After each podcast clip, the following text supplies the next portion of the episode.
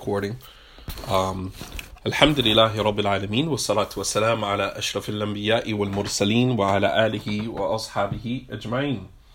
So, welcome to um, the next uh, episode of our podcast, uh, The Mardiyah Show, where we are meeting people where they are.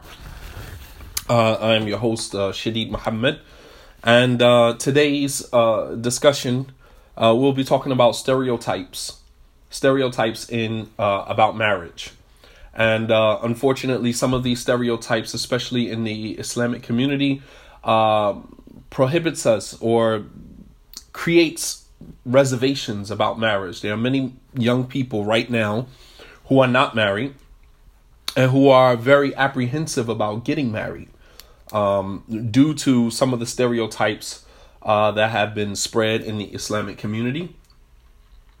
And um, unfortunately, um, these stereotypes have, um, we have le- given, sometimes we have given legitimacy to some of these stereotypes. So today, inshallah ta'ala, we're going to deal with some of these um, stereotypes and to see whether or not they are legitimate or just figments of our imagination uh, or sometimes exaggerated unnecessarily in in our communities. So, for those of you who would like to um, join in on the discussion, um, I have um, I have what is called Zoom. Zoom is a an app that you can download. Um, if you have um, a smartphone, you have a tablet, or you have um, a laptop, and you want to chime in on the discussion, you can actually see me, I can see you, and you can unmute your mic and we can actually have a discussion. Uh, you can go to Zoom, download Zoom, find Shadeed Muhammad on Zoom. Uh, the uh, the type uh, the the title of the talk is stereotypes about marriage and the code uh, to log into the zoom room is 624 674 3330. That is 624 674 624 674 3330. If you would like to chime in on the discussion, inshallah, we're going to talk about some things that um, some people may have some experience with, some people may have, you know, um, some information that they would like to share on that particular topic. All right, so the first um, stereotype that I want to deal with, um, and you guys, if you want to type in, you can type. If you want to go to Zoom, uh, then you can go to Zoom and we can converse there. Um, the first stereotype that I want to deal with today is um, I don't want to marry someone who has children. You have many brothers and sisters who uh, say to themselves, I don't want to marry someone who, who doesn't have children. Um, or I don't want to marry someone who has children.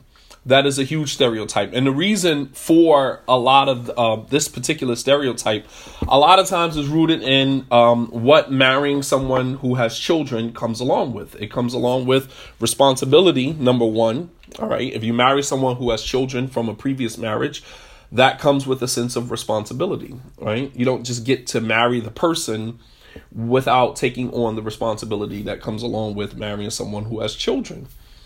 So some people don't want the responsibility.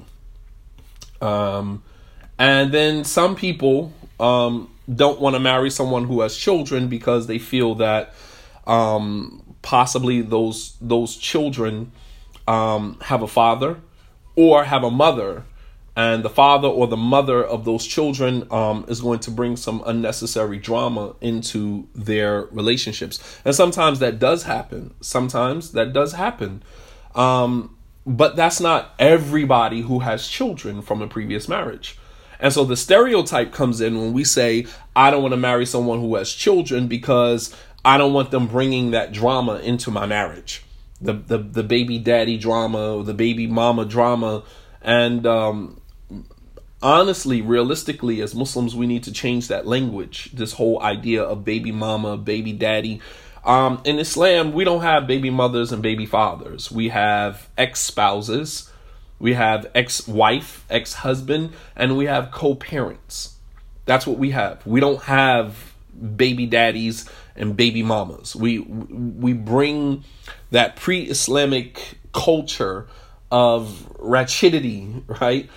Uh, that pre-Islamic culture of ratchetness. We bring that into Islam, and we need to, you know, honestly leave that where it is because what we do is we bring that into Islam, and it doesn't allow us to, you know, to acclimate ourselves to the culture, right? The the culture that Islam is bringing to us.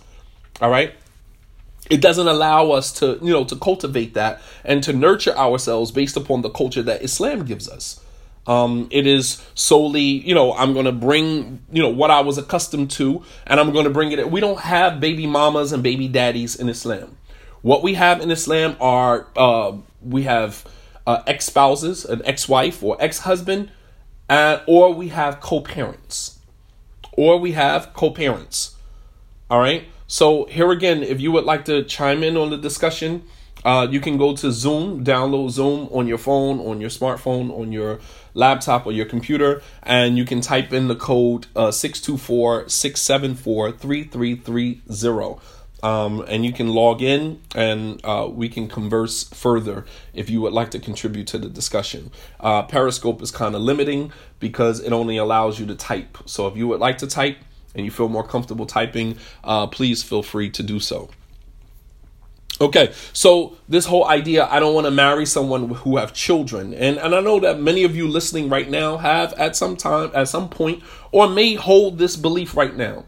What I want to do is I want to crush the stereotype, all right, and that to make sure that um,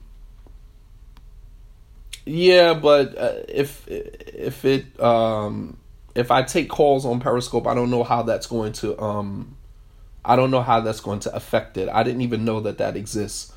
Um uh I'll try it uh maybe later on today and see how it works and then we'll use it again uh when we do our discussion on Wednesday, inshallah. Um mashallah, that's good. I didn't know that. Thank you. Uh, thank you. I'll try that inshallah. All right, so the um the um the stereotype. What i want to do is i want us to have preferences because you can choose to say well i don't want to marry someone who has children. All right and that's a preference. That is a preference and you are entitled to your preferences. Um however make sure that your preferences are not rooted in stereotypes because that's when it becomes problematic. When your preferences are rooted in stereotypes then that's that becomes problematic because they are they are not they're not preferences that are based upon your own personal you know desire to have this or to have that. It's based upon what information outside information is being fed to you. All right? What outside information is being fed to you? Um so let's look at it from an islamic standpoint. Um is marrying women who have children is that something that is encouraged in islam um, yes, it is. Um, the Prophet sallallahu alaihi wasallam, um, he didn't necessarily, in so many words, encourage men to marry women who have children. But we know that the Prophet sallallahu alaihi wasallam himself, um, there was only one woman that he married, uh, or, or actually two women that he married that did not have any children prior to him marrying them, and that was Khadija and Aisha. Um, most of the women that he married had children from previous marriages. Um Salama, uh, Umm Habiba. All of these women that he married, many of them had children from previous marriages. All right, and uh, um, so that that set a precedent for us in our religion that the Prophet ﷺ did marry women who had children from previous marriages, um, and vice versa. You had women who married men uh, who had children from previous marriages. All right. Um, and so for them, for for that the the early Muslim community, that wasn't an issue. Obviously, you got to pick and choose. We're not just saying I'm going to marry. I'm just looking for somebody who has children from a previous marriage. No, I mean obviously you're going to be selective about that. All right. Obviously, you're going to look at the relationship between if it's a woman, you're going to look at uh, the relationship between that man and his, you know, pre- his children from his previous marriage to see how he interacts with those children to see his relationship with the mother of those children, his ex-wife. All right? You you want to see how they parent exactly. You want to watch and see how they parent first. All right? so that as i said before you want to make sure because this is the person that you're going to be co-parenting with and you want to make sure that your parenting styles are in sync all right um, so you're not just marrying anybody that has children we're, we're not doing that all right but if i'm going to marry someone who has children then i want to make sure that i understand their parenting style i understand their relationship with you know the their ex-wife or their ex-husband all right. You you also don't want to walk into any drama because there are some people who have children from a previous marriage that bring drama. Yes, absolutely. Absolutely. And unfortunately, um, sometimes that that situation can and it can go both ways. It's not just brothers who have, you know, children from previous marriages with women that are drama queens. It's not just, you know, brothers, it's sisters as well sisters as well you know so it's it's you know sometimes sisters you know, were married to men previously, and then, you know, he goes on and he, and this is very classic in the Islamic community, that a woman is married to a man. Um, they have some children together. Um, they divorce. Uh, he moves on with his life because he's free to kind of move on with his life, right? This is the double standard in Islam. He's free to move on with his life. He goes, he remarries, he marries somebody else, whatever the case may be, moves on. Meanwhile, he's still micromanaging his ex wife from where he is and you know i don't want no other man around my kids you know yet you can marry another woman with children and you around somebody else's kids and you know you don't have any restrictions as it relates to that yet your ex-wife cannot marry someone else and have another man around your children yet you can be around another man's children with without you know like you've never even conversed with the father of those children You've never I'm always amazed at that. You've never had a conversation with the father of those children, right? The father of those children, of the woman that you are married to currently. You've never had a conversation with the father of those children, yet you can say, you know, with a straight face, I don't want another man around my children. But yet you are around another man's children without you know, speaking with that man and uh, uh, without, you know, familiarizing yourself with that man. Like, where's this double standard coming from? So, the, you know, you're micromanaging the woman from afar. You don't remarry. You don't moved on with your life, and yet you're still making threats to the ex-wife. I don't want another man around your children. The moment you get married, I'm taking my kids, and you know, and so now the woman is under this constant threat that if I remarry, you're going to take my children from me, right? I, I mean, like, where do we find, like, subhanAllah, like, what part of Islam is this? That That is what I am confused about. I, we just really need to make a distinction between what is Islam and what is not, because that is not Islam. And it doesn't matter how old the children are, how young the children are. The child could be breastfeeding, and you'll have men that say, Well, when you get married, I'm taking my kids. But the child is breastfeeding, dude. Like, you're going to take the kid? So who's going to breastfeed the kid? Your current wife? Your current wife is going to breastfeed, you know, the child of another mother, another woman. Like, does that actually make sense to you? I mean, play that back in your head. But this is what happens. So, um, the woman, the moment she remarries, now this ex-husband comes into that relationship to create fitna, to create problems. Um, you know, so brothers are kind of reluctant to marry sisters who have children out of fear that I'm going to have to deal with the your ex-husband, the father of your children. Um, and let me just say something as a man. In some instances, yes, you are going to have to deal with that. That comes along with being a man. We want a smooth ride all the way through. We don't want no drama, no problems, no nothing. So we think that marrying a woman that does not have children, you know, is going to afford us an opportunity to have a smooth sail in, in our marriage you're going to run into fitna and drama no matter where you go. I mean, like, there are tons of men that I know personally who married women who have children. And at the beginning, the, the child's father, there was some, you know, might have been some friction, might have, because this, we're talking about men. Right? We're talking about lions. We're talking about alpha males. We're talking about masculine energy, right? Two men sharing, you know, the same space. You know, it's unheard of. So eventually, you're going to probably bump heads at some point. And this is especially true if men have not reconciled their feelings with the situation.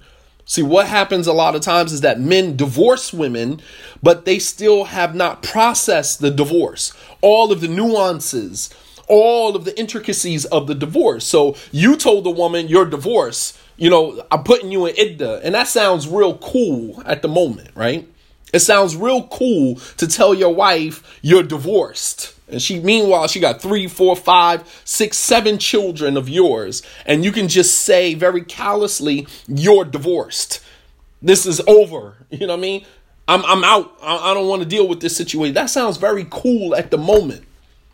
But then there's some other intricacies of that relationship that you have not processed. And that is seeing your ex wife happy with another man. Some men cannot handle that. That's a fact. There are some men that cannot handle that. They can handle seeing her as a single mother, right? They get comfortable with that. Seeing her as a single mother, seeing it, seeing her struggle through it, begging him for money, and they're comfortable with that because that gives you this sense of superiority, right? But then when another man comes into the picture and you know she's now finding happiness with somebody else. That is something that many men cannot handle. All right? The ego kicks in right? The insecurity kicks in. Not just ego insecurity. All right? Especially if the man is treating her better than you treated her. Especially if the man is more financially stable and is able to handle her financial affairs better than the way that you handled it you understand? Now it's a problem. Now you want to start micromanaging the situation from afar, and it's not fair. It's not fair. And the same thing with women. You have a lot of women who, you know, I want a khula, I want out of this. And it sounds cool. Uh, brothers and sisters, I want you to understand something. Um, it sounds cool at the moment when you say, I want a khula. When a woman says, I want out of this situation, this situation is whack, I'm done with this, I want a khula, let me go, brother, right? One of those sisters, right? Just let me go, brother, right? And that sounds really cool. You sound very professional, you sound very educated, you sound like you got all of your ish together, you sound really good. But then when you haven't processed the entire situation, once you see that man marry marry somebody else and you know i don't want her around my kids i don't feel comfortable with her around my kids you know it's like uh, but you know what i mean? Like this is the situation. Like what did you expect? You ex- you expected him to be single forever? You didn't expect him to remarry? You didn't expect that there was going to be another woman around your children? And so now we start to micromanage, you know, um, well, you need to bring them home at this time. And if they're not at that home at this, you have women who have called the police on the biological father because they did not have the children at home the time that they wanted them home. And it, yes, it can get very toxic. But if the person that you are marrying, you believe that they are there's value in them. You believe that they they have worth. They bring something to the table. Is that not something that is, you know, is is worth going through? Or or we want it all without any, you know what I'm saying? We want it all without any problems, without any drama, without anything. Someone said, when we are seeking spouses, we should inquire what steps they have taken to heal from the traumas of previous relationships to gauge their emotional well being. Coming into a new relationship, this will help to identify a lot of these issues ahead of time. Yes, it will. Yes, it will. But that's easier said than done because when we're at the table during the sit down, a lot of people are not concerned about, you know, what your relationship was with your ex. How have you healed from that? How long ago was your divorce? Many of us don't even care about that because at that moment we want what we want instant gratification, immediate gratification. And it gets us every single time. How many people are at the sit down table with someone who just got out of a relationship and still marry them anyway? It's like, how long you been divorced? Oh, six months. Yeah, but we were divorced a long time before that. You know, it's like, uh, okay, but you just finalized your divorce six months ago, which means that it was really three months ago because her idda period was three three menstrual cycles, three months. So really, the divorce wasn't finalized until actually three months ago. That means ninety days ago, and you're at the sit down table again, again, and you know, we're not giving ourselves time to process because all of that stuff that you stuffed in that bag, you are going to begin, you know, that baggage is going to begin to expose itself the moment your spouse remarries. See, we think that when I remarry, I'm over him or I'm over her, right? That's what we think delusionally. We tell ourselves, when I remarry, I'm over this person. I'm done with that person. But we really don't realize is that all of the stuff that we are suppressing, that we think that we're over, will expose itself the moment our new spouse, right? The moment our new spouse either triggers us or our ex spouse remarries. You understand? That's how we get triggered. And yes, it is indicative of the fact that the person has done no work on themselves. No self reflection, no healing, no processing, no unpacking, no nothing. You haven't done anything.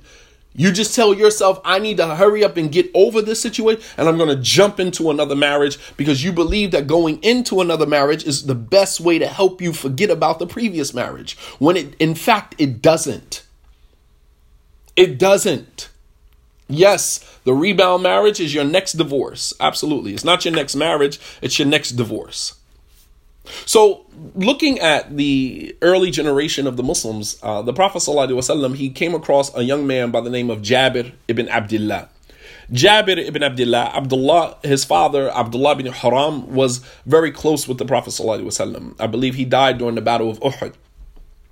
And um, so the Prophet ﷺ used to always see Jabir and always inquire about his well being, how he was doing, and things like that. So um, he says to Jabir one day, Hal tazawwaj, did you get married? And Jabir said, yes. And the Prophet ﷺ asked him, did you marry a, a bikran kanat am Did you marry a virgin or did you marry a matron? Did you marry a, a virgin, someone who was never married before? Or did you marry a matron, a woman who was married previously?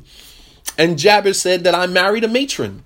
So the prophet was, you know, kind of confused because in that culture, a young man usually doesn't go after a woman who was married previously.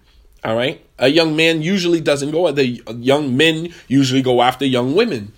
So he, the Prophet ﷺ inquired further as to why Jabir did that. And he asked him, you know, um, uh, Halla bikran to tula'ibuha wa tulaibuka. Why didn't you marry a, a, virgin? Why didn't you marry a young girl that you could play with her, she could play with you. You guys could be immature in the situation and grow together. Why didn't you marry a virgin? And Jabir said, because my father died leaving behind nine sisters. I had nine sisters. He said, and I did not want to marry a young, inexperienced woman who would be no help to me in raising my sisters. And the Prophet ﷺ said, khayran, like you, you, that was a good decision, good choice. The Prophet, you know, validated that, you know, khayran, like that's a good, you made a good choice. The, the point that I'm making with this is that this whole idea, this whole stereotype, right, that I'm, I don't want to marry someone who has children, uh, you should be uh, uh, weary of saying that if you are someone who has children, because if if you don't have if you have children, right, whether male or female, you have children, and then you go and you marry someone who does not have children. How does that impact your relationship in a negative way? How does that impact you? How does that become an obstacle for you that you put in your own way? All right, we get in our own way looking for, you know, this gratification.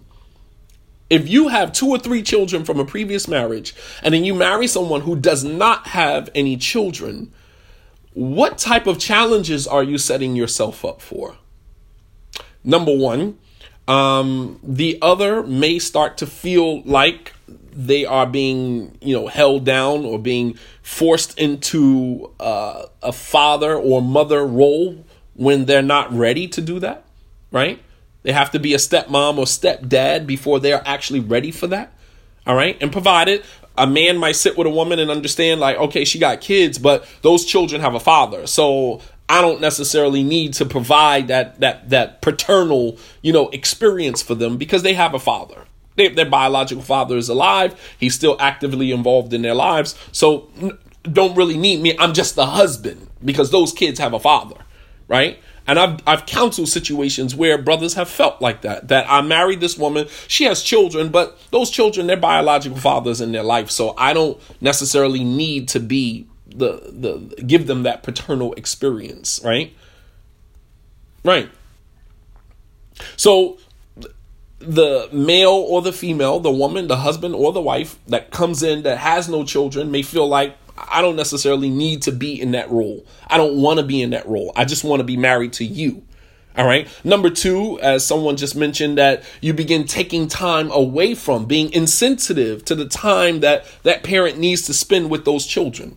All right.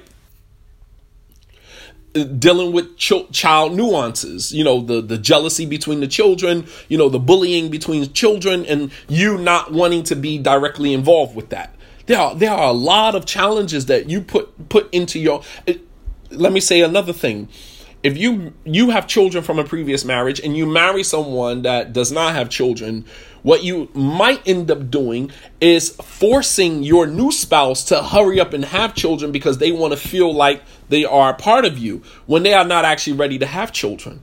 They see you with two or three children from a previous marriage and they're like well i want to hurry up and have children with you too right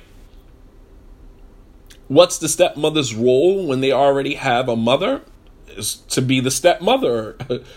they spend more time with with you, the stepmother, than they do sometimes with their own biological mother.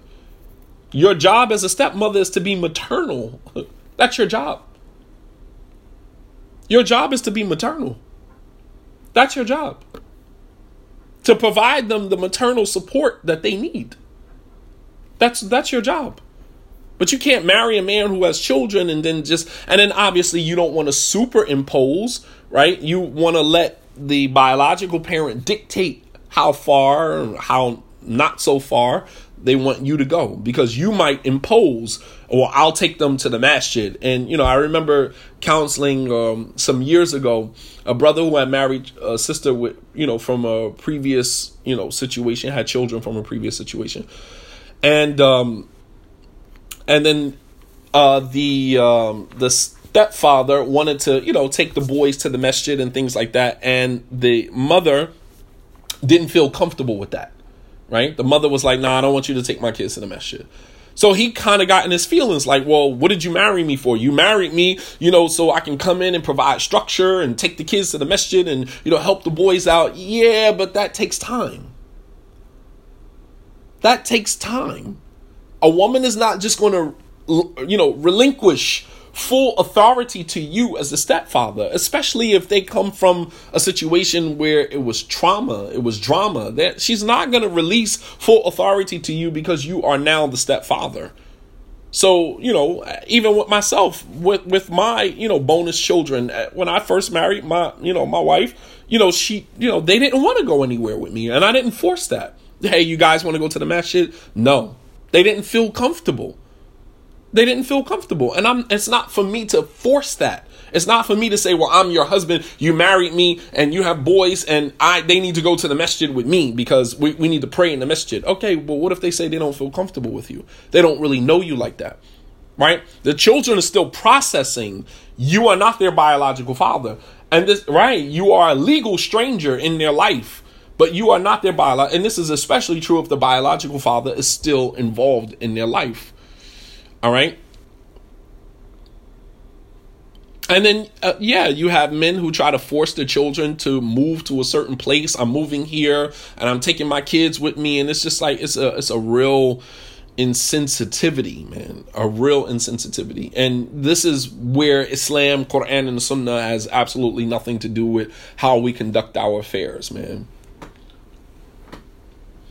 All right, so that is the the the the one thing. So not yes, some people who have children from a previous marriage come with drama and baggage, but not everybody. And even you know the, those whom you know come into the relationship and they have you know uh, ex that is to be anticipated. That is to be expected. It's to be expected. But we're dealing with men today that are not really men It's like you want a smooth ride. You just want to marry this woman. You don't want to deal. You have to deal with another man. you marry a woman with children and and the biological father is still around, at some point you're going to have to come face to face with that. And it doesn't necessarily mean that it has to get violent, it doesn't necessarily mean that it has to get physical, but you are going to have to be a man. You are going to have to stand in your space.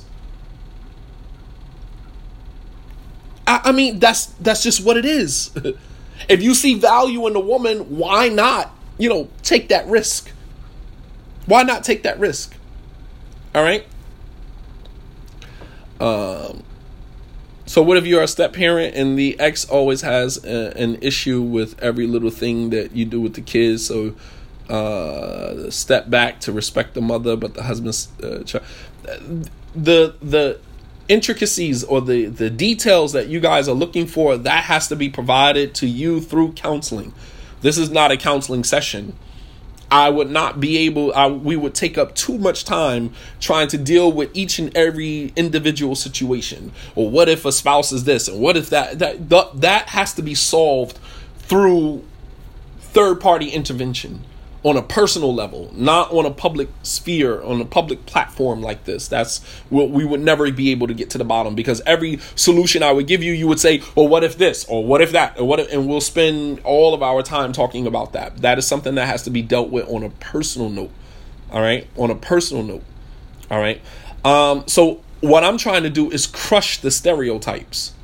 The stereotypes. Not everybody that comes uh, goes into a marriage with someone who has children, you know, that they're going to bring drama into your relationship. And even if they do bring drama into your relationship, it's only a challenge for you.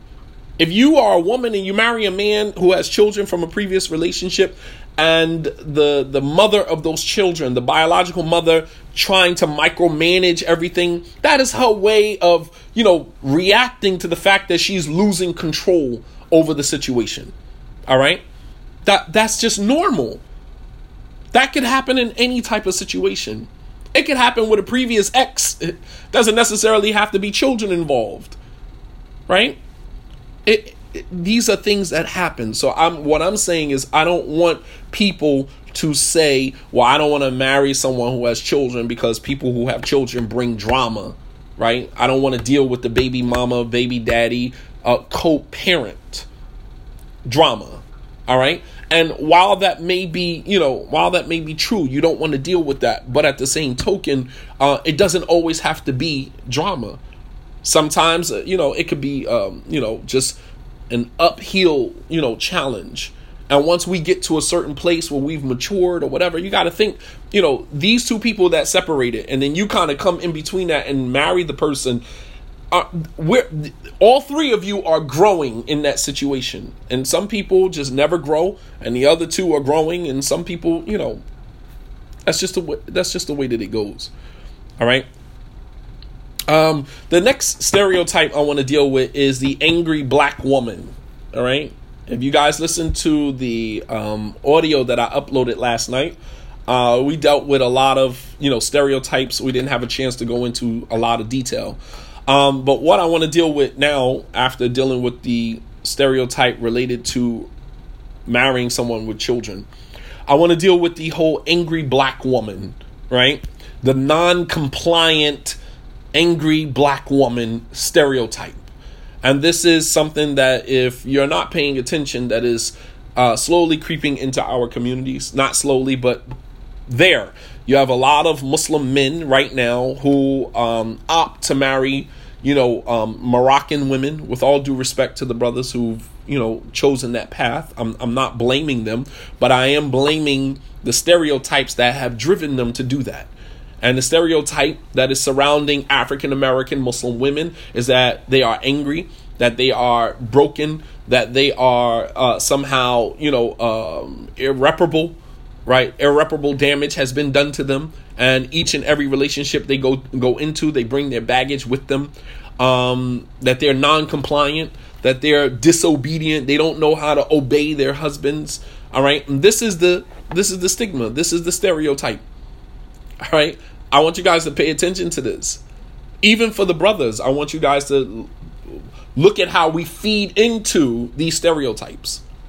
So now one brother goes to Morocco, he marries a Moroccan sister because that seems like that's that's the, the big thing now. I'm going to Morocco to get married.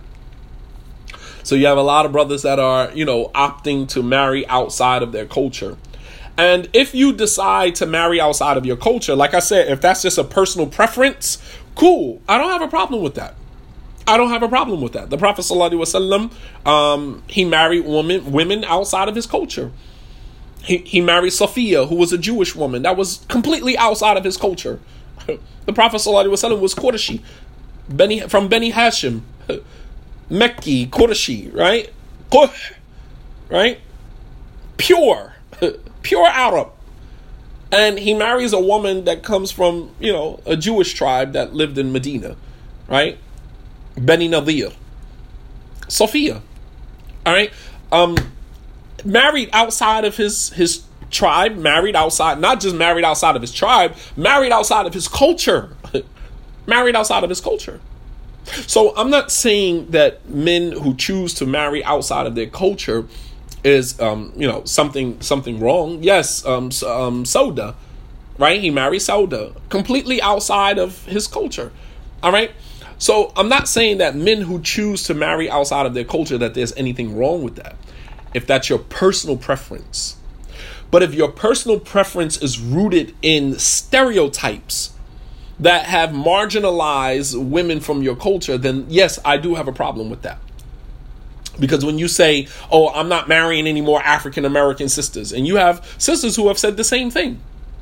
I've come across sisters who, just as recently as a couple of months ago, Brother Shadeed, you know any brothers? Um, I don't want any African American brothers. And I mean, that's your personal preference. But if your personal preference is rooted in a stereotype that has been, you know, created, that has been exaggerated in our communities, that I have a problem with.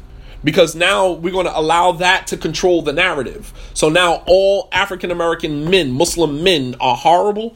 None of them take care of their, their, their children. All of them divorce their women. All of them. None of them are, are good men. I mean, I, I'm sorry, I'm not buying that. I'm not buying that. Because I know tons of brothers who have been married for years and that are great fathers to their children, right? I, I know tons of brothers who have been married. You know, not all African American Muslim men are looking for second wives and third wives. All right, not not everybody. I've come across brothers who, you know, polygyny is the furthest thing from their mind. So you you know like for us to create the stereotype and then to root our preferences in that stereotype that I have a problem with. And that is what I'm trying to debunk. That is what I'm trying to remove. All right? But you have many sisters who do not want to marry any brother who's an African American. They opt for white uh, Hispanic anything other than black I don't want no black brothers. I don't want no African American brothers, you know, anything other than that. And of course, then the light skinned brothers, they get a pass. the light skinned brothers get a pass. If he's light skinned and he has curly hair, you know, he has, you know, he has that light skin privilege, right? Light skin is always given a privilege, all right, because it's close to white. I'm just stating facts, man. Don't shoot the messenger. I'm just stating the facts. That's just how it is. And the same thing for sisters. A brother will say, Well, you know, I'm not marrying no more African American sisters. Okay, why? Oh, because they, they're non compliant, they're disobedient, they got mouth. Uh, well, all women have mouth. I mean, you think you're going to marry a Moroccan sister and at some point in her marriage with you, she's not going to get angry or upset? Arab women are extremely jealous. The Prophet ﷺ had preferences as it relates to who he would marry and who he wouldn't marry. The Prophet ﷺ was asked, Hal tatazawwaj min al ansar? Will you marry a woman from the Ansar? And the Prophet ﷺ said, La, I will never marry a woman from the Ansar. And when he was asked why, he said, Because ashad ghira, these women are extremely jealous. Right? Extremely jealous. So the Prophet ﷺ had a preference, but his preference wasn't rooted in a stereotype. His preference was rooted in information, facts that he knew that he couldn't handle. So if a man says, I don't want to be married to an African American, you know, sister because, you know, for whatever, and he has his reasons, but the reasons are not necessarily rooted in a stereotype. They're rooted in facts. Most of the time, it's brothers that are uh, that are messing up. So of course, the sisters will have attitudes. Uh, even if the brothers are good brothers, some women just I mean, like from our history, our past, a lot of it is rooted in our upbringing. A lot of our, you know, behavioral challenges are rooted in our upbringing. It doesn't necessarily have to do with brothers messing up or brothers, you know, I mean, like, who's going to be in a marriage and not make mistakes? Every marriage is going to have, you know I mean, a, a bag full of mistakes in it. You know what I mean? Um, but at the same token, um, to say that all African American sisters are disobedient, and what does it mean? What do, what do we mean when we say disobedient? What what is what is what is because that's a that's a, a phrase that you know I, I have yet to you know get someone to define for me. What does it mean that African American women sisters are disobedient? Right, right. They don't jump on one foot when you say jump on one foot they don't just accept everything that you say, you know, ala wal ain without questioning you. Uh, I mean, is that is that what the word obey your husband actually means? Is that what is uh, is is meant by obey your husband? is that what is, is uh, what's meant? I, am just curious. I want brothers to please explain it to me, break it down for me, because I, I just I would like to know because if that's the the definition of she's non-compliant or she's disobedient or she has mouth, then please tell me what woman in any culture doesn't have that. The Prophet ﷺ described the woman as being created from a rib, right? He said, "In al-mar'a khuliqat min that the woman is created from the rib. Wa inna a'waja shay'in fi dhil'in a'laha, that the most curved part of the rib is the top part, meaning her tongue. He said, That if you are going to draw any benefit from your woman, you're going to draw benefit from her by leaving her exactly as she is. Some women are mouthy. Some women are non compliant in certain regards, in that, you know, they're not going to just go with everything that you say. I, I'm, I'm just really trying to figure this out. This is, and this is what I'm talking about. And brothers will sit in conversations with other brothers and co-sign that nonsense.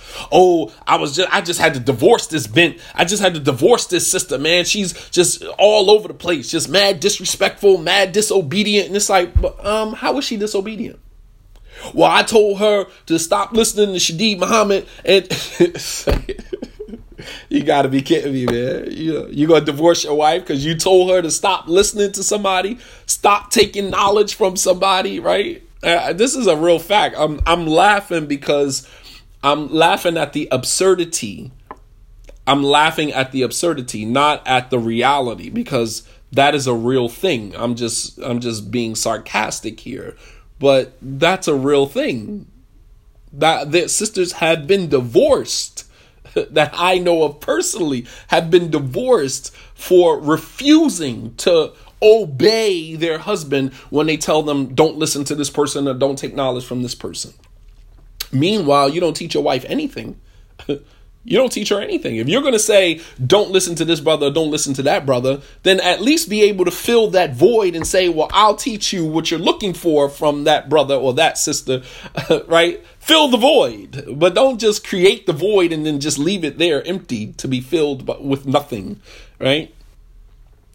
Right, because she's not a blind follower, because she thinks for herself. So what I'm what I'm getting from this whole idea of African American Muslim women are disobedient is because um, number one, they're you know they're not blind followers. Number two, you know she thinks for herself, right? Because when we say obedience, that's a willful compliance. I don't like to use the word obedience. I like to use willful compliance that a woman chooses to comply. If a woman has a choice to be obedient to Allah or not be obedient to Allah, then min babi ola, then of course, as it relates to her husband, anyone less than God, she has an option to either comply with your demands or your requests or not comply. This whole idea of obedience, be obedient to me, do what I tell you to do without questioning me. I, I mean, like, like, uh, do we do? Does that even exist during the time of the Prophet Sallallahu with the Prophet Sallallahu wives? Did that same definition of obedience, strict adherence to someone's, you know, commands without questioning. Do we find that even with the wives of the Prophet ﷺ? Absolutely not. How many times did the Prophet ﷺ on many occasions tell Aisha to do something and Aisha questioned him about it? Right? When she told, when the Prophet ﷺ told Aisha to go tell Abu Bakr to lead the Salah. And Aisha was like, but Abu Bakr cries too much. And when he leads the Salah, you know, we can't hear what he's reciting. Let Umar lead the Salah. And the Prophet ﷺ said, go tell Abu Bakr to lead the Salah. There, there was there was a back and forth there on many occasions. And this was the Prophet ﷺ, right? The narration, which is da'if, which is weak, but the narration where one of the Sahaba went to um, the house of Umar bin al-Khattab anhu, to complain about his wife, and he knocked on the door, and he can overhear Umar's wife shouting at him. And then as he began to walk away, Umar comes to the door, and Umar said, "You know, what do you want?" And he said, Well, I came to you to complain to you about my wife.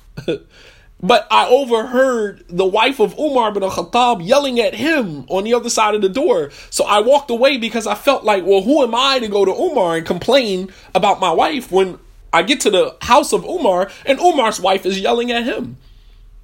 You know, uh, you, you understand what I'm saying? So this whole idea of just this complete compliance, you know, without any you, you know like where does that exist is that even real so we are creating stereotypes that are not even rooted in reality and now we're marrying women from other cultures based upon stereotypes African American women are non-compliant, are disobedient, they don't obey their husbands, they're disrespectful. So what what what what constitutes disrespect? And men, I'm I'm asking Muslim men. I'm asking Muslim men. I'm appealing to Muslim men. Now, when you're in a conversation with men and you hear them make comments like this, don't be afraid to be the oddball and say, "No, wait a minute. Explain to me what that means." Because some of us are afraid to challenge that in front of other men. We're afraid to speak our truth in front of other men. We just nod in agreement and instead of saying, well, wait a minute, wait a minute, wait a minute. Are you saying that all African American women are disobedient and disrespectful to their husbands? Please explain that to me because I'm married to an African American woman and I'm not, you know, I'm not experiencing that. That's not my that's not my experience. Well, you're an exception to. No, I'm not an exception to the rule. I'm a man just like anybody else, and I'm married to a woman just like any other woman. I'm not. A, there's no one that's an exception to the rule. The Prophet ﷺ went through it with his own wives. Don't you recall that the Prophet ﷺ boycotted his wives for a whole month? Some of us have never done that to our wives and have tolerated much disrespect from them but have never gone to that extent to boycott them outside of the home. He stayed in a little compartment in the masjid, a little hujr, a little a little room in the masjid, and did not go home to his wives and sleep with them or whatever the case may be. And he didn't. For an entire month. None of us probably have ever gone that far or have gone to that extent. So it's showing you how how much, you know, pain the Prophet ﷺ was in dealing with them. All right. And he wasn't dealing with, uh, you know, he wasn't, the pain that he wasn't dealing with, the pain that he was dealing with wasn't from just a lack of compliance and disrespect. You know, they were just kind of bugging him about the dunya, asking for more of the worldly matters or whatever the case may be, causing him to compromise his mission. And so he had to just kind of take some time away from them. But, you know, is there any man, right? Is there any man that is, you know, safe from that? Do you think by marrying an Arab woman that you're somehow escaping going through that? I'm gonna marry an Arab woman and I'm not gonna have to go through the disrespect. And maybe you don't have to go through the disrespect, but guess what you're gonna have to go through? You're gonna have to go through racism, the parents not liking you, the grandparents not liking you. Uh, God forbid your children come out, you know, a darker hue right? Then you got to deal with that as well. All right. I mean, like there's there's tons of other things that you got to do. So you you would actually degrade yourself and demean your entire culture to marry outside of your culture just so you don't have to deal with the disrespect of a black woman, but you'll deal with racism from the, your children's grandparents. you, you, understand what I'm saying? Like I, I don't I don't understand how that works. I'm I'm just really confused here, right?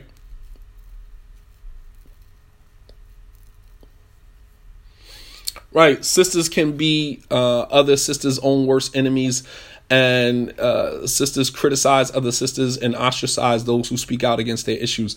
But it is what it is. That comes with the territory. People just don't let people have a dislike for truth. It's not you personally. Don't take it personal. The moment you step out you know, on your own and you begin to speak truth into the world that is, you know, inundated by falsehood, you know what I mean? Like that just comes with the territory. It's like trying to wake somebody up who's in a deep sleep. They're going to wake up and start swinging at you. And that's exactly what you do when you start speaking truth in a world that is inundated by falsehood.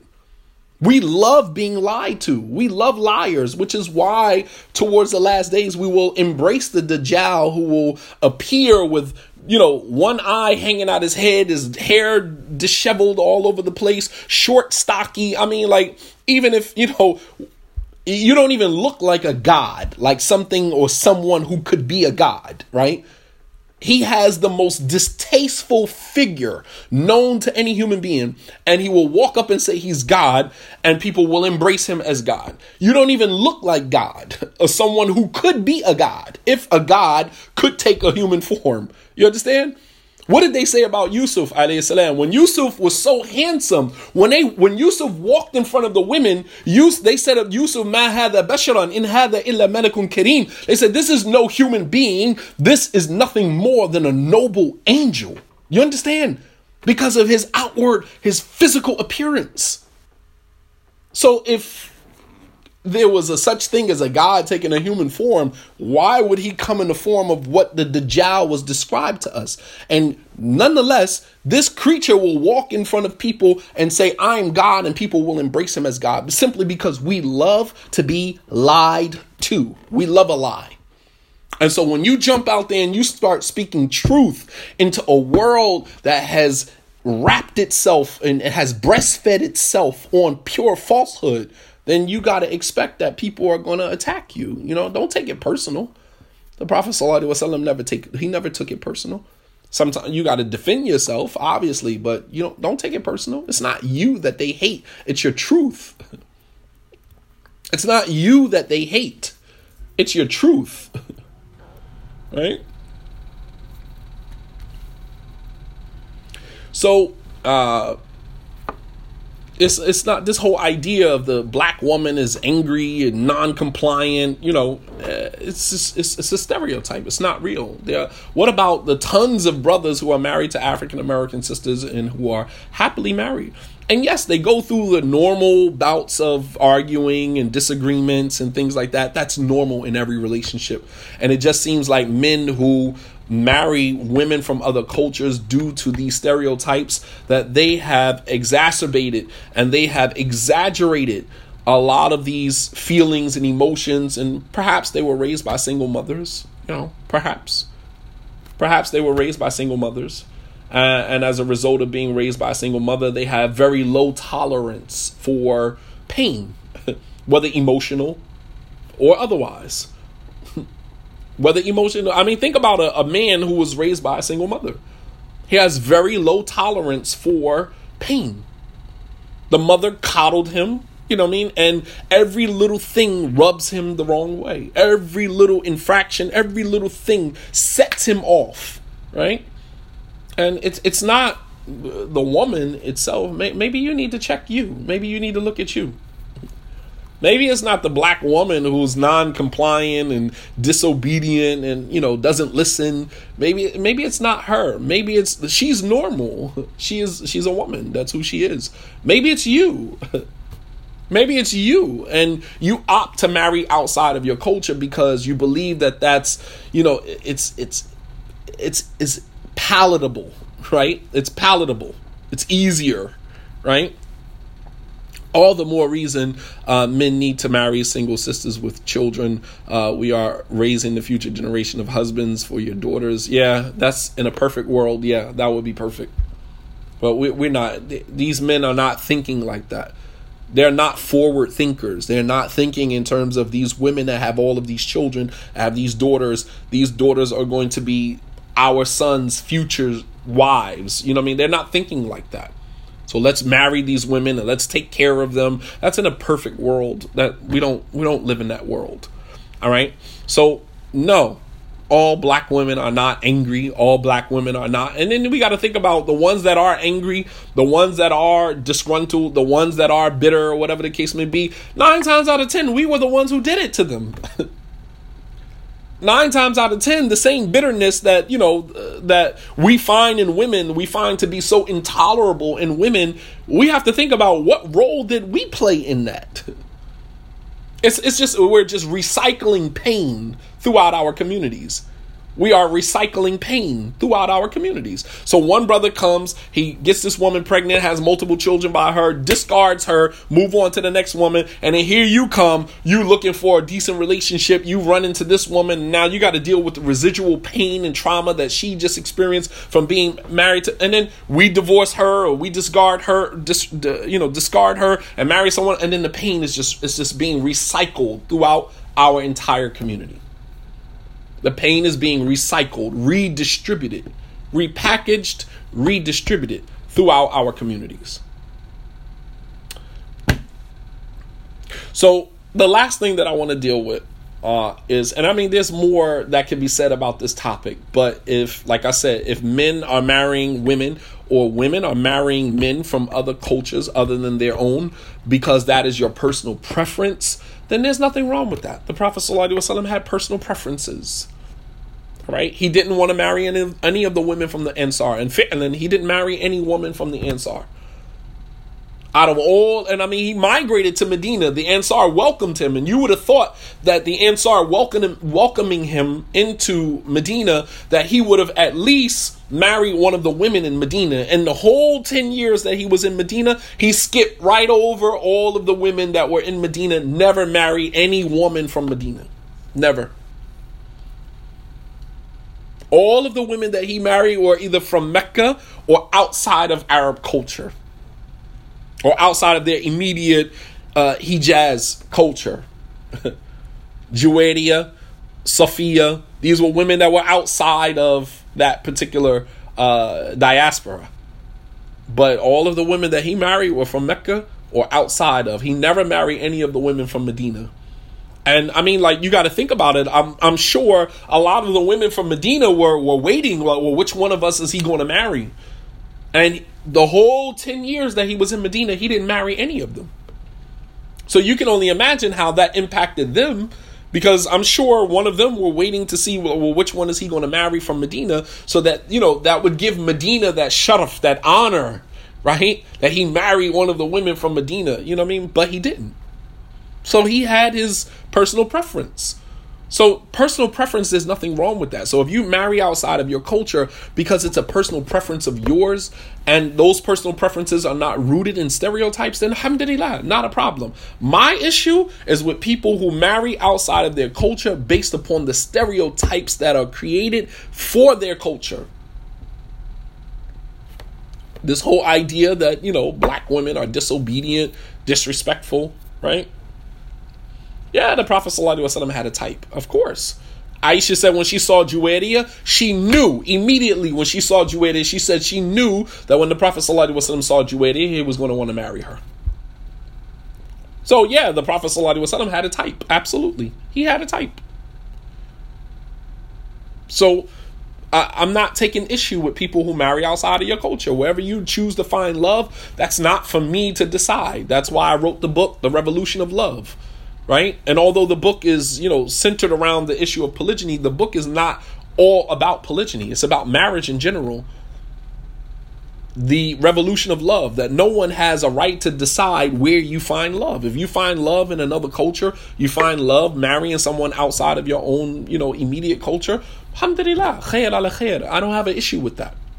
But what I have an issue with is men and women who marry people outside of their culture based upon the stereotypes that have defined uh, uh, their choices, defined their their their their um their preferences. You have sisters who do it too. They don't want to marry nobody that's black, right? Because you had because your mom or you know your sister or someone had a horrible experience with an African American so now all black men all African American men are horrible. Muslim men are horrible. It's just like come on man. All right. The last thing that I want to deal with um, from uh, these stereotypes is um, this whole idea and I spoke about it before that um, hyper masculinity and how men sometimes think that uh, marrying, uh, getting married is going to stop the desire to commit fornication or adultery. All right. So we say, I want to get married so that I can save myself from the hellfire. But then you get married and you're still subjecting yourself to the hellfire. Hyper masculinity this is um, a probably a more palatable, a more digestible term um, than um, toxic masculinity. Hyper masculinity. And hyper masculinity is, you know, this whole male chauvinistic mentality um, this toxic patriarchy where I am the man and I am in control and I have all the say, whatever the case may be. Um, hyper masculinity and hypermasculinity sometimes stem from our childhood. Here again, that that whole single mother, you know, um, male child being raised by the single mother. Uh, hypermasculinity can also be um, ignited through watching things like porn, right? Where you're watching the man in many instances be dominant in a very sexual way. All right. So you tend to think that as a man that that is how you are supposed to function uh, in relationships with women. All right. This hyper masculinity in, in the Muslim community where, you know, I, I, I, I'm because I'm a man, I'm automatically qualified for polygyny. So I'm to marry this woman. I, I've encountered situations where brothers got married and wanted to marry two women at the same time. Like you, you're having two nikahs on the same day. MashaAllah, tabarakallah. You're to have two nikahs on the same day. You're to marry this woman, all right? And then you're to marry this woman. And you're to marry both of them, right? If that's not hyper masculinity, I, I don't know what is because there was no man that was more masculine than Prophet Muhammad sallallahu and he never did anything remotely close to that. remotely close to that.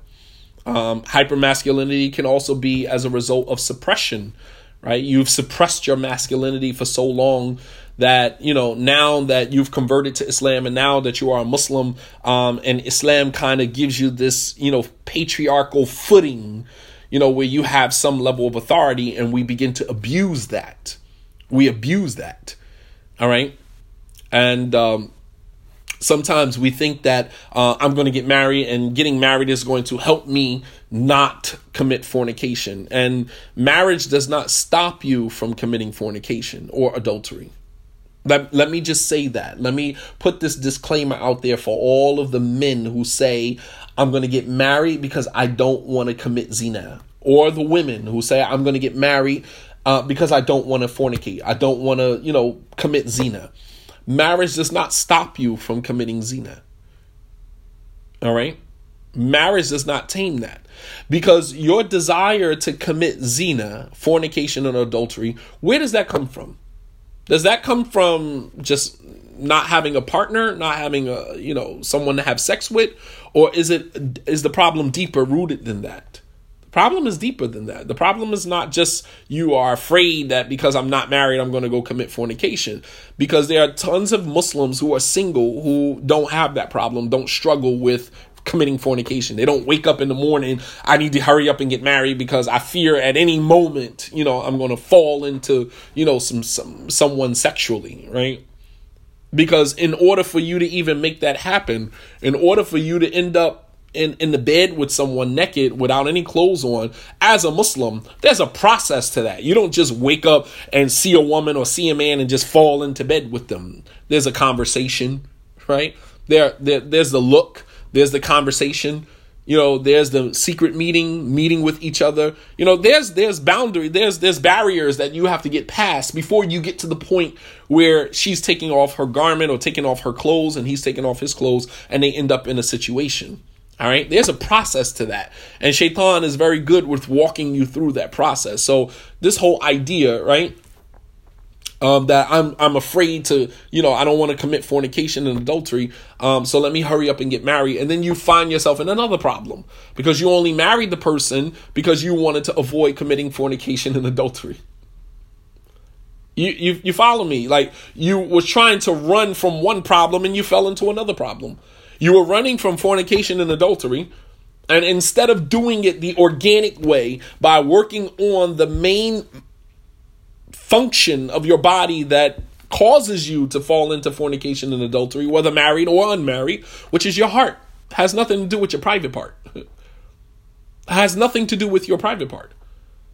You could be married and still commit adultery.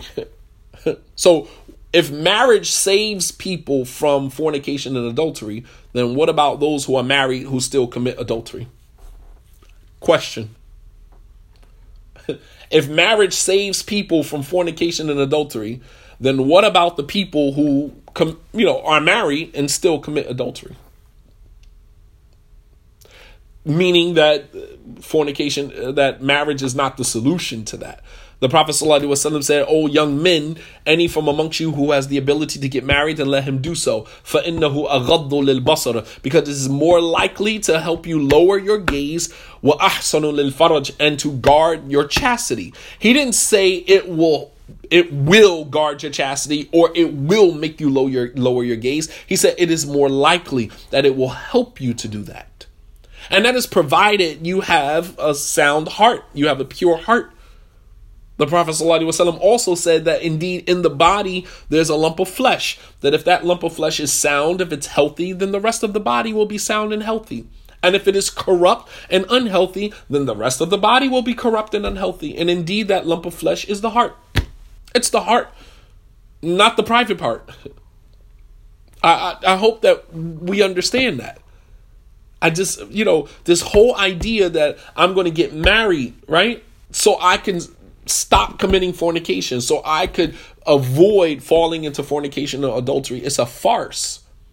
Because when you do that, you run into another problem. What's the other problem that you run into when you do that? When you say, I want to marry, I want to hurry up and get married so that I don't commit fornication.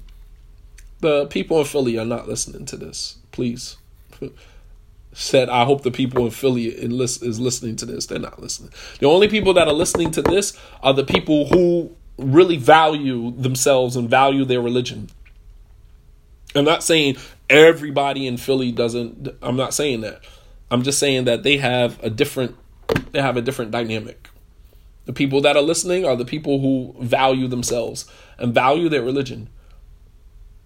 People whether in Philly or in other places, they avoid conversations like this. You know why? Because ignorance is bliss ignorance is bliss. As long as I'm not listening to information like this, I don't have to challenge myself. I don't I don't have to challenge myself. I can still be ignorant and live on the hopes that Allah will forgive me for my ignorance. Because if you start listening to stuff like this, now it creates an internal conflict. Because the way you are living is wrong, and the information that you are receiving is going against the way that you the entire way that you've set your entire life up. And so therefore it's going to create a problem for you. So rather than walking around with you know with with this problem i'd just rather be ignorant. I'd rather go listen to somebody else who's going to placate my feelings and you know teach me about you know some other trivial matter of the religion where i can still be ignorant to these things. You understand people, you know, it, it, doesn't whether in Philly or in, in any other place. You know, people just enjoy being ignorant because they believe that with ignorance there's no accountability. Because I can always say that I was ignorant. I didn't know any better. Right? They can always say that I was ignorant, I didn't know any better, and they'll they'll rely on that. Right? Some people don't want to know because they don't want to change. Absolutely. That is a fact. And there are some imams who preach Islam in a way that makes it easy for people not to change. They promote Islam in a way that it makes it easy for people not to change or to change at such a slow pace, right? That we'll all be dead and gone before you even take the first step towards change. they promote Islam in such a way that change is so incremental that you'll probably be dead before you take the first step to actually changing. In their mind, they believe that being ignorant is an excuse. In their mind, they believe. So, anyway, this whole idea that I'm going to get married and once I get married is going to protect me from marriage is not a protection from zina. Marriage is not a protection from uh, zina. Marriage is a protection. Um, uh, marriage is not a protection literally from anything, to be honest with you. Your heart is the protection from zina. Because whether you're married or you're not married, if your heart is in is, is in order, you're not going to go close to it anyway.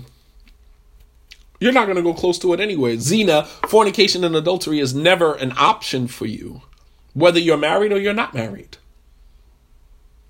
Understand?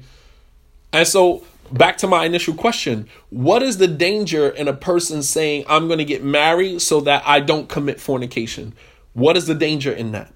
You're running away from one thing, but you're falling into something that is equally despicable what is what is the problem when someone says I'm going to get married so I don't commit fornication or adultery?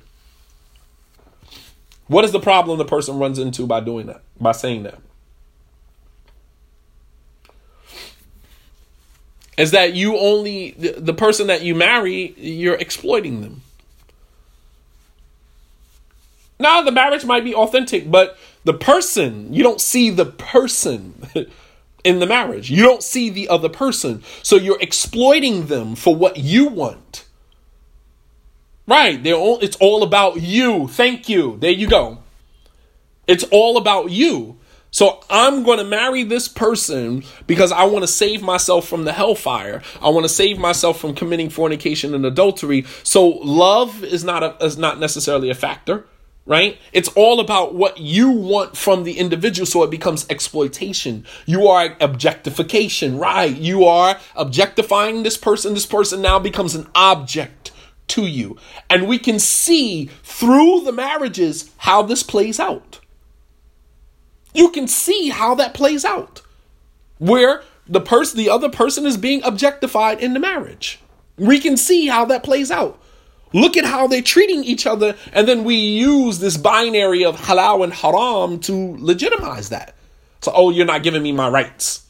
Because you don't see that person as a person, as a human being with some of the same fears, apprehensions. You don't see any of that. All you see that person is my ticket to Jannah. You are my ticket to Jannah. I'm going to use you to get to Jannah. I'm going to use you so that I don't go out here and commit fornication and adultery. And how do I continue to use you? Because you might want more from the relationship. You understand? You want you want love for the relation from the relationship.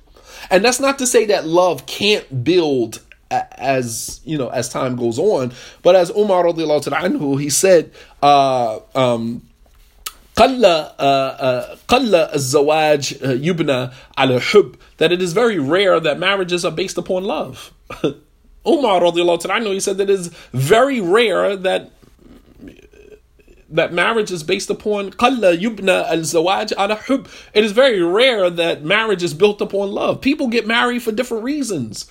People get married for money, financial stability. People get married for children. Make no mistake about that. People get married because the only thing they want from you is children. that's it. And that's a fact, even in Islamic community.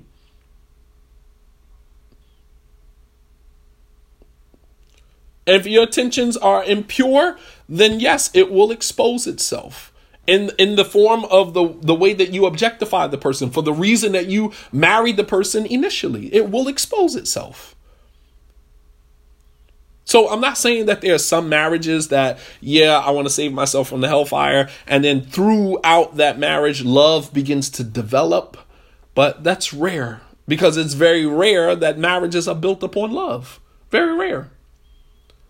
Marriages are sometimes business deals, right? Business deal.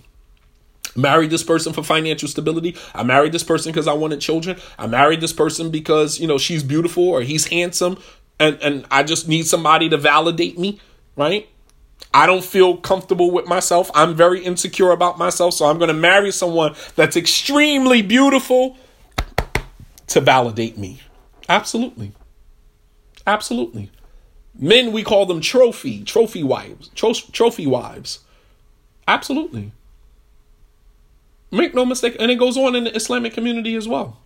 Many women are mar- married at the beginning of their marriage for financial stability the the man that they married that wasn't their preference that wasn't their preference but he had money so i'm looking for the financial stability uh, many women married into polygyny knowing damn well if they had an option they wouldn't have chose polygyny but they married into polygyny because they were tired of being single or they married into polygyny because they believed that they could control that situation more than being married in a situation that was monogamous absolutely it, it happens. Please, man. I, I, I could talk about that all day long.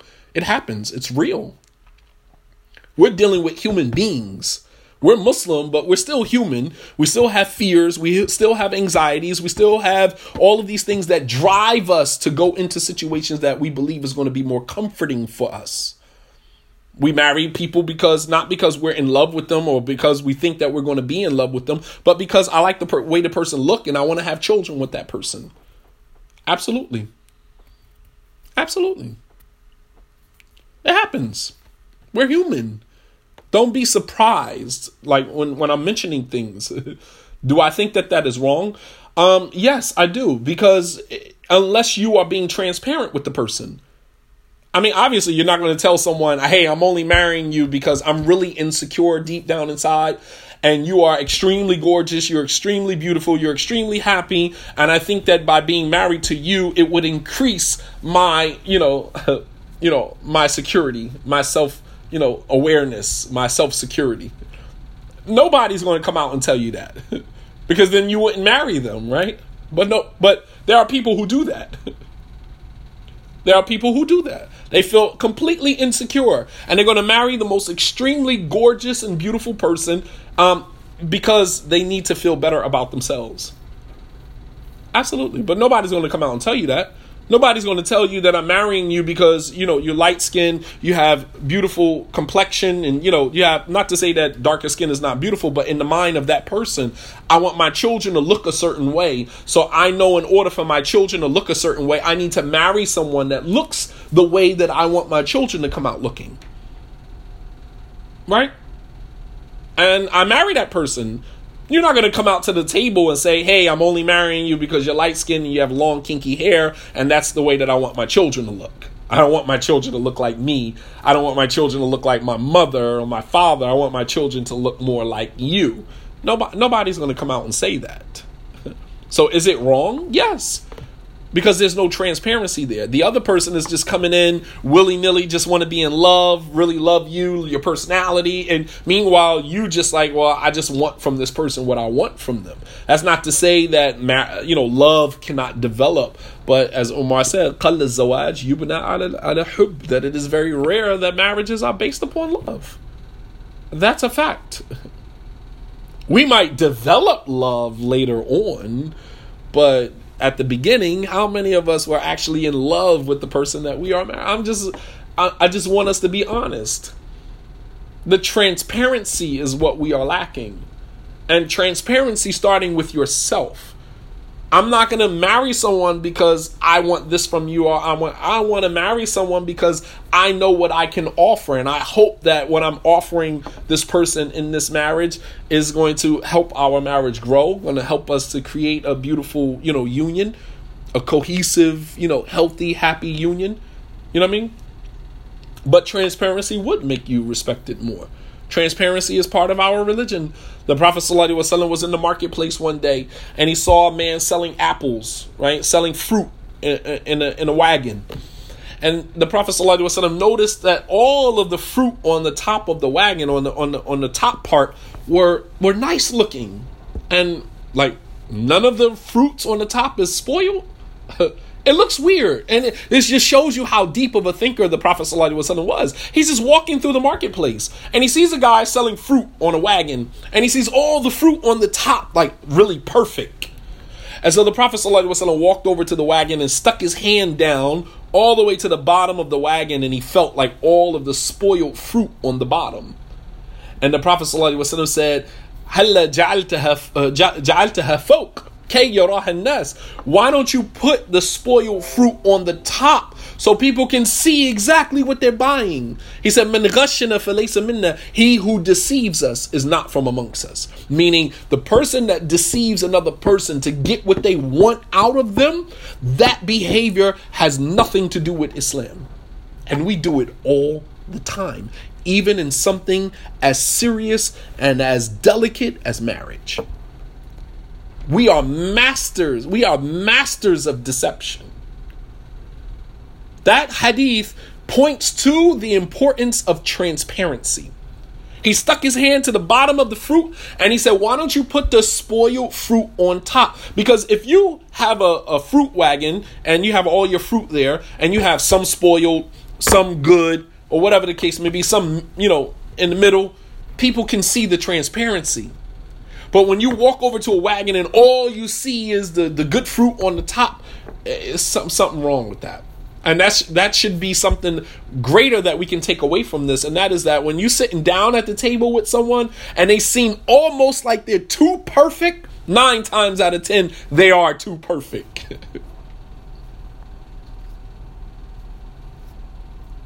you understand? Whenever somebody comes off too perfect, know that something is wrong. Because that's the concept that we get from this. The Prophet ﷺ looked at the fruit basket and he's like, there's no way that every single fruit in that basket, in that on top of that cart, not all the fruits in that basket is is is as perfect as the ones that are on top. I'm almost positive. Because if you are you're a farmer, you're growing fruits and vegetables, obviously you're gonna have some that get spoiled. That that's normal.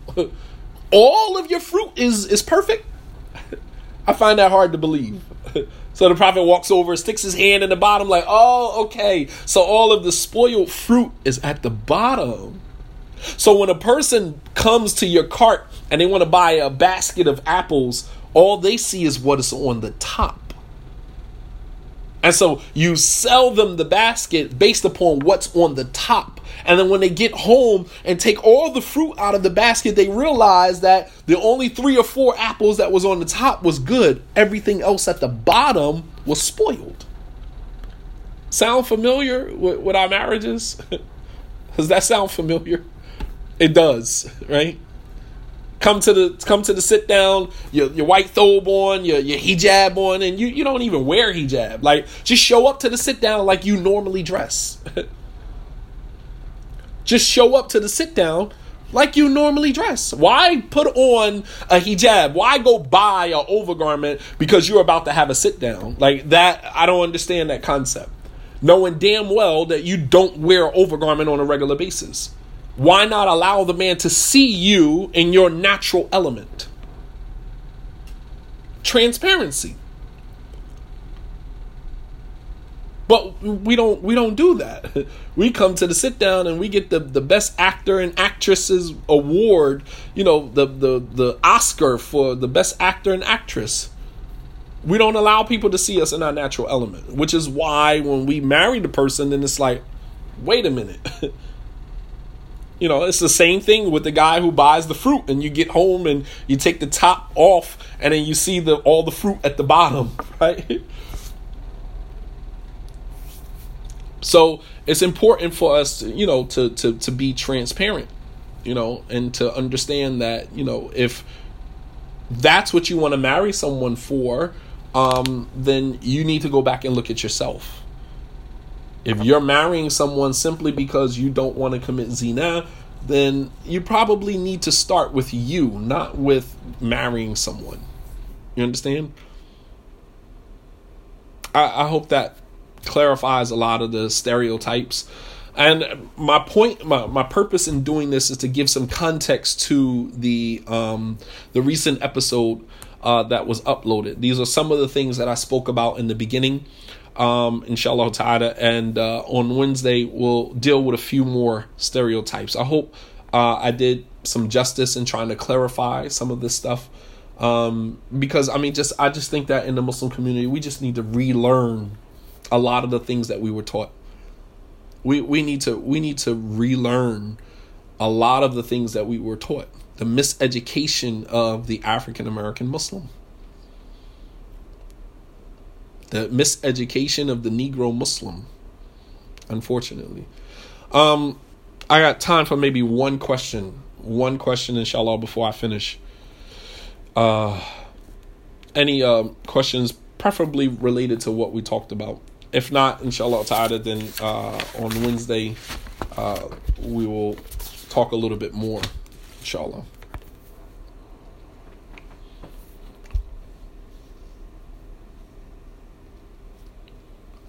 Any uh, comments, questions about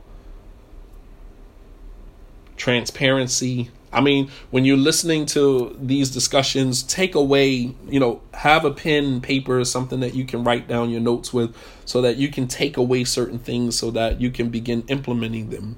You know, learning to be more transparent in our interactions with other people. All right. Um, understanding that, you know, the Prophet ﷺ had his own preferences, but his preferences weren't rooted in stereotypes. His preferences were rooted in facts um, when you're being transparent, people complain that you're too transparent. Then possibly the people who complain that you are too trans. Well, obviously, everything is not for everybody. There, there's some people that you know you don't need to expose everything about yourself to. Um, and during the sit down process, I think it's better to let the other person do most of the talking rather than you doing the most talking because the the more you let a person talk, the more they're going to tell you everything that you need to know. So the uh, the objective in the sit down process is to ask, keep asking questions, right? This is why, like, when you get, I don't know if you guys have ever had the experience of being arrested. When you are arrested and the police are interrogating you, if you notice, they ask you the same question over and over and over again, like in different ways because they're trying to get the real story out of you.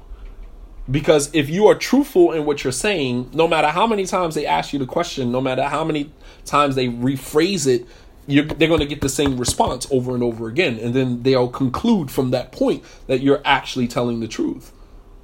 So the objective during the sit down process, uh, which is sort of like an interrogation, you know, is to ask questions, as many as you can right? Just keep the person talking, keep them talking throughout the whole process. And there's some people that love to talk, and that works in your favor. That works in your favor. So keep asking questions because the more you ask, the more the person is going to tell you. And if you let a person talk long enough, they'll lay their entire hand on the table. And then you can decide whether or not this is for you or this is not. Uh, these stereotypes are they related to marriage or in general? Uh, I particularly wanted to talk about marriage. How do you validate yourself when you are used to criticism? Um, number one, stop taking the criticism personal because some criticism is, is necessary, it's constructive. Some criticisms are necessary. Like, is there anyone that is, you know, above being criticized? Allah subhanahu wa ta'ala say, Yeah, you had be ittaqillah. O Prophet, fear Allah. This is Allah addressing the Prophet ﷺ to fear Allah. That that is constructive criticism. Not that the Prophet ﷺ wasn't fearing Allah, because sometimes when people criticize you, it's not that you're doing a bad job. It's just that this is some advice that I think is going to help you. So when Allah told the Prophet ﷺ to fear Allah, it wasn't that he wasn't already fearing Allah, but it was encouragement to continue doing it. But that was constructive criticism. So, number one, you know, stop taking criticism personally. All right? And the reason why some people take criticism so personally is because you bask in, you know, the person's praise. So when people praise you, you take that personal, and then when people criticize you, you take it personal. Don't live in people's praises, and therefore you won't die in their criticism.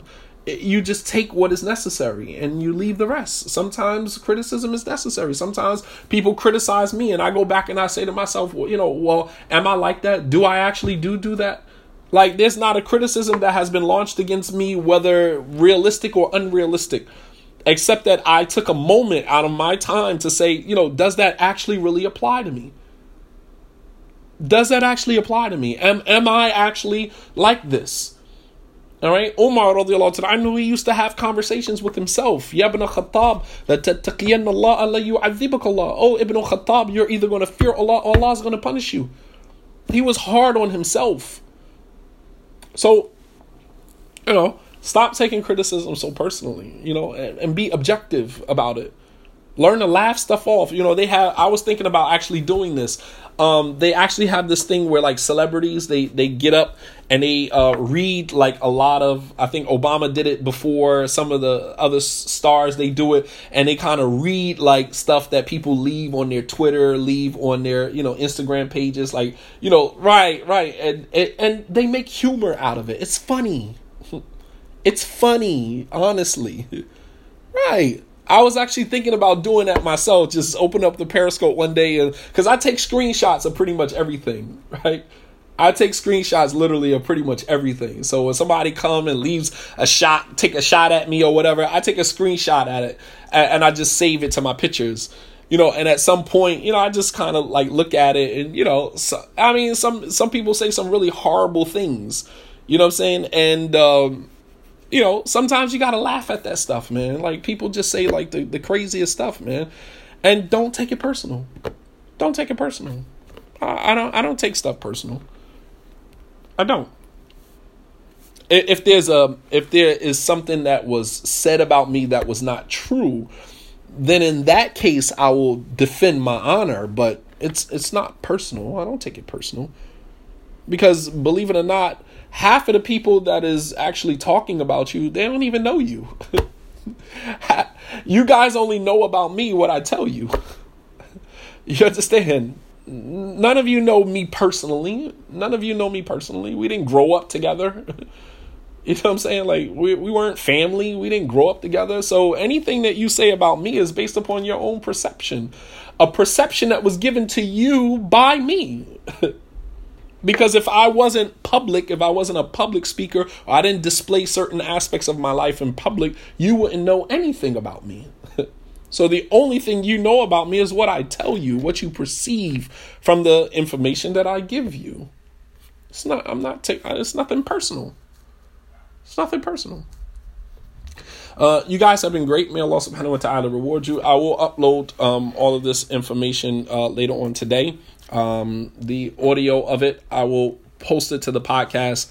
And the video, inshallah ta'ala, I will post to uh, my YouTube channel, which is www.rawdah, R A W D A H.